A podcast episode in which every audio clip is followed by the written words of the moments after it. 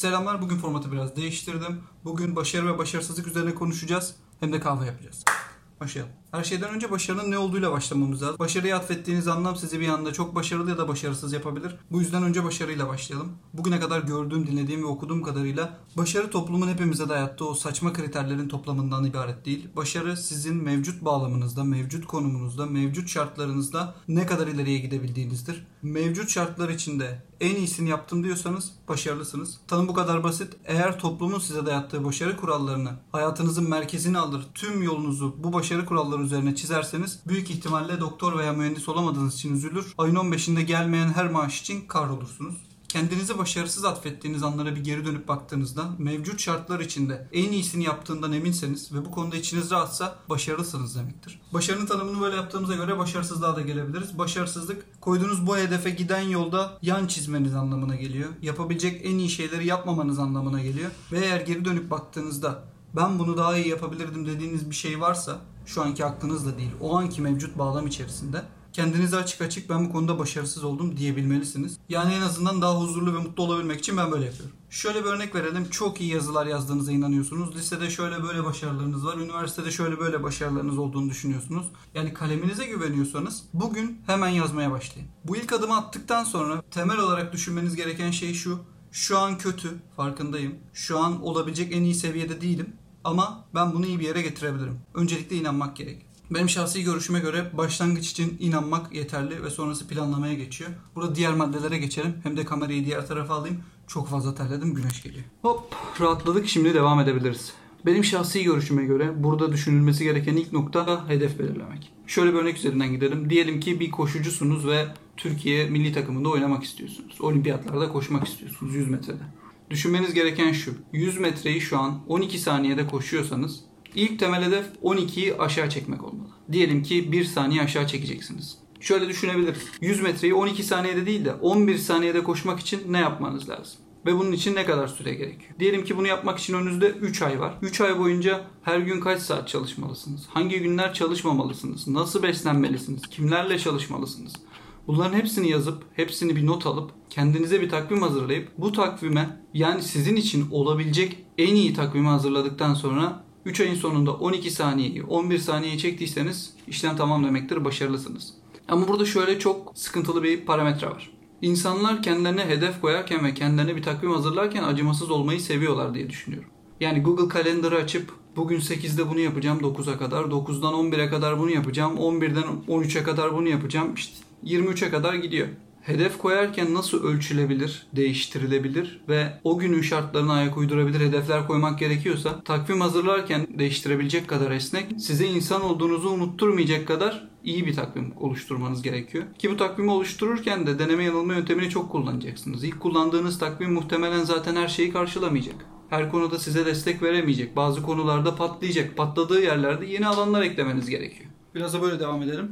Aslında sohbet ederken ilk iki aşamayı tamamladınız. İlk aşama hedef belirlemek. İkinci aşamamızsa bu hedefe giden yolda minik adımlar oluşturmak. İlk adım bir saniye aşağı düşmekti.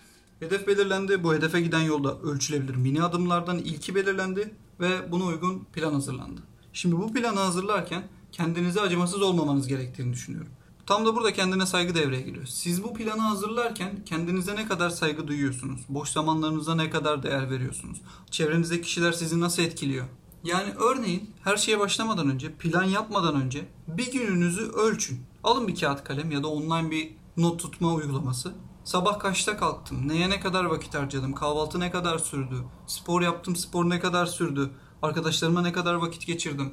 Telefonumdaki uygulamalara ne kadar baktım, ne kadar hedefime giden yolda çalıştım. Bunları ölçtüğünüzde ve bunları bir öncelik skalasına koyduğunuzda hangilerinden feragat etmeniz gerektiğini, hangilerinin yerine yeni şeyler getirmeniz gerektiğini zaten göreceksiniz. Benim çok garibime giden ama anlayabildiğim bir konu var. İnsanlar patronlarını mutlu etmek için yaptıkları şeyleri kendi hayatlarını değiştirebilmek, kendilerini mutlu etmek için yapmıyorlar.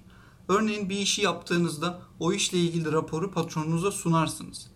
Ama kendi hayatınızda bir şeyi yapmaya karar verdiğinizde bunu mantık çerçevesinde değil daha çok duygusal çerçevede düşünüp sonrasında ona bir mantık atfedip duygusal olarak yaptığınız şeyi aslında mantığınız sizi bu yöne yönlendirmiş gibi düşünebiliyorlar.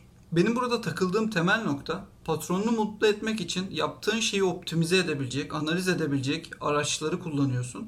Ama kendi hayatını optimize etmek için, bir şeyleri değiştirebilmek için, çok daha iyi bir patronla çalışabilmek için bunu optimize etmiyorsun. Sanırım daha mutlu bir hayat ölçüm ve optimizasyonla geliyor. Bunun için de önce kendinize saygı duymanız lazım. Bu dünyada sizden alınan paralar, sizden alınan araçlar, eşyalar hepsi geri gelebilecek şeyler. Bugün, yarın ya da başka bir gün. Belki hiç geri gelmeyecek ama geri gelme ihtimali olan şeyler. Ama zaman, Elon Musk gibi bir manyak zamanda yolculuğu bulmadığı sürece hiçbir zaman geri gelmeyecek. Videoyu yarıladığımızı düşünüyorum, o yüzden bir kahveye girelim. Şimdi ölçtün, biçtin, tarttın, hedefini koydun, kendine saygı duydun ve zamanını bu hedefe ulaşabilmek için optimize ettin. Sırada ne var? Mükemmelliyetçi olmamak. Videonun başındaki başarı tanımına geri dönersek, bir işe başlarken o işi yapılabilecek en iyi şekilde yapmaya çalışıp insanlara o şekliyle sunmaya çalışırsanız, benim fikrime göre o işi hiçbir zaman yapamayacaksınız. O işi aslında unutun. Başka işlere yönelin. Zamanını optimize ettikten sonra en güçlü yanlarını, en zayıf yanlarını, kendi fark yaratabileceğin alanları ve imkanlarını tanıdıktan sonra düşünmen gereken şu. Benim bağlamımda bu iş ne kadar iyiye gider? Girişimden örnek verelim. Benim bağlamımda olabilecek en iyi şey, yapılabilecekler arasında ortalamanın üstüne çıkıp fark yaratabilecek bir şey mi?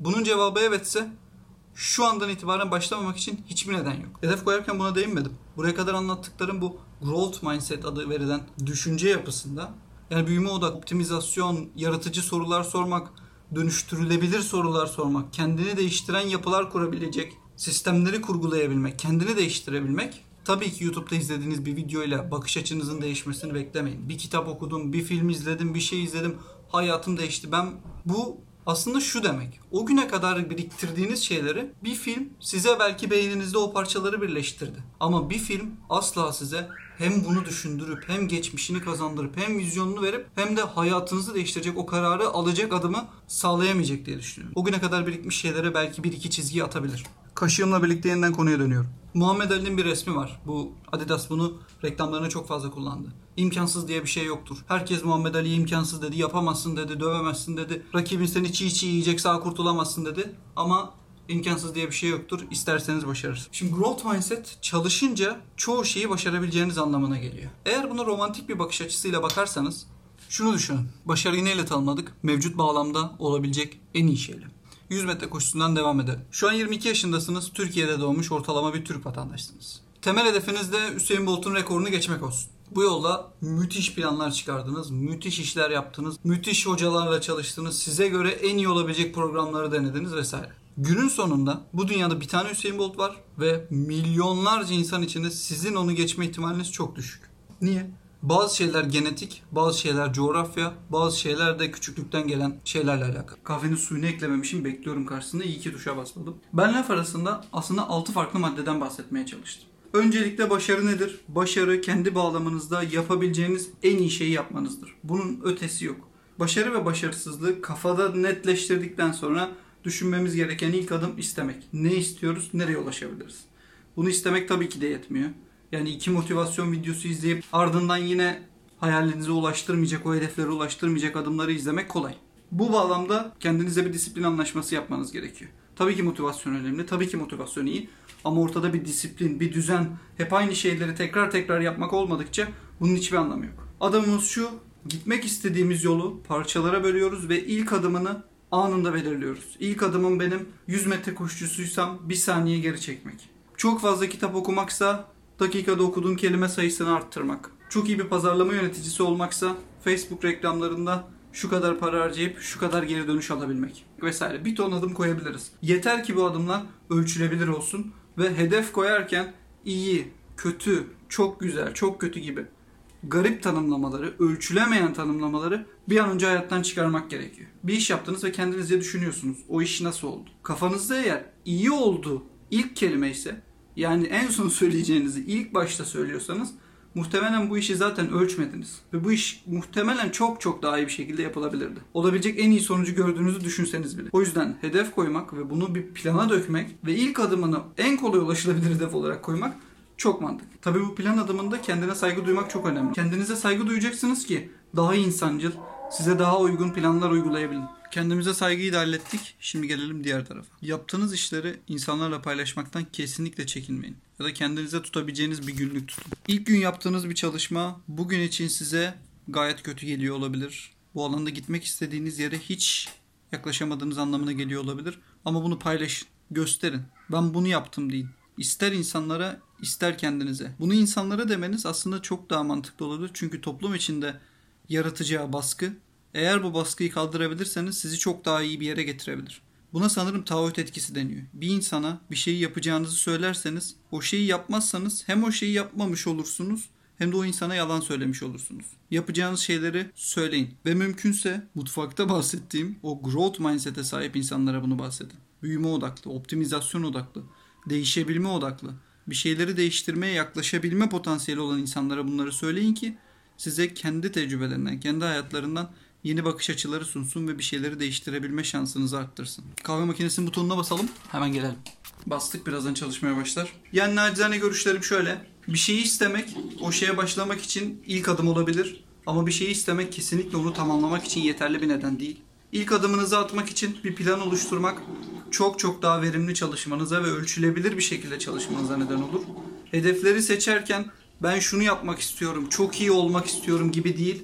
Benim adımım şunu şu kadar saniyede yapmak, şu seviyeye getirmek, şu kadar para kazanmak, şunu şöyle yapmak, şunu şu yolla yaparken şu kadar gelir elde etmek gibi ölçülebilir ve test edilebilir şeyler koyun. Bu ölçülebilir sistemi kurduktan sonra düşünülmesi gereken temel şey de inancınızı nereden aldınız? İnancınızı YouTube'daki, TikTok'taki veya herhangi bir yerdeki anlık videolardan alıyorsanız muhtemelen dıştan kurmalı bir yapıdasınız.